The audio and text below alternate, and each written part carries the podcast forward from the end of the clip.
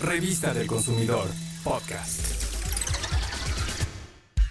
Muchos consumidores informados sobre sus derechos y de las estrategias mercadológicas saben que nada es gratis. Sin embargo, aún hay mucha gente que cae en los trucos de las empresas para que la gente adquiera productos que no pensaba comprar. El mejor ejemplo son los famosos envíos gratis.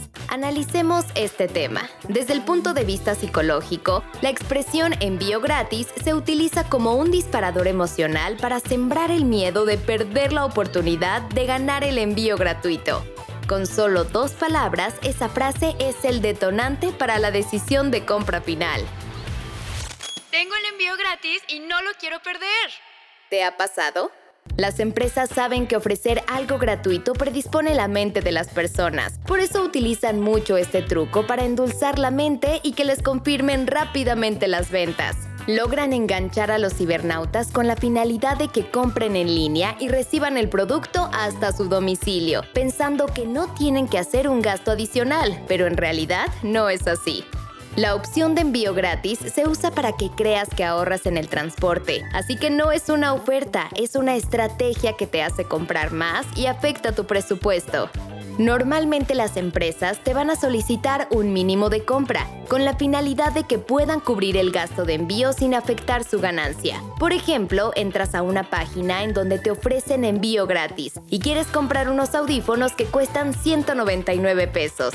Al finalizar la compra sale un mensaje indicando que tienes que agregar 100 pesos más para obtener el beneficio del envío gratis o pagar 99 pesos por él. Entonces tienes dos opciones. Una es hacer el pedido de 199 pesos y pagar los gastos de envío por 99. La otra es agregar a tu compra un producto más cuyo precio sea mayor a 100 pesos para evitar el pago del envío. Sea cual sea tu elección, con ese mínimo de compra, tú eres quien está cubriendo el gasto de envío y no la empresa. No caigas en el truco, piénsalo bien. El proveedor es quien gana y tú, por el contrario, gastas más de lo que tenías planeado. Otro truco es que en ocasiones el envío gratis solo se aplica en productos seleccionados con el objetivo de aumentar la venta de estos. También suelen subir el precio de los productos para ocultar el gasto de envío dentro de este. Así disfrazan el supuesto ahorro. ¿Te han propuesto que adquieras una membresía o suscripción mensual para tener envíos gratis? Aquí la estrategia de las empresas es mantener cautivo al consumidor y cubrir parte de los gastos de envío. Así que lo mejor es que no te dejes llevar por la palabra gratis. Siempre debes leer las letras chiquitas y fijarte bien en las restricciones que aplican. Por ejemplo, periodos largos de entrega, distancia máxima o área limitada, pagar una suscripción o no permitir modificación o cancelación del pedido. Checa además que no te apliquen cargos adicionales como la propina y revisa si hay límites en el tamaño, peso o volumen del producto.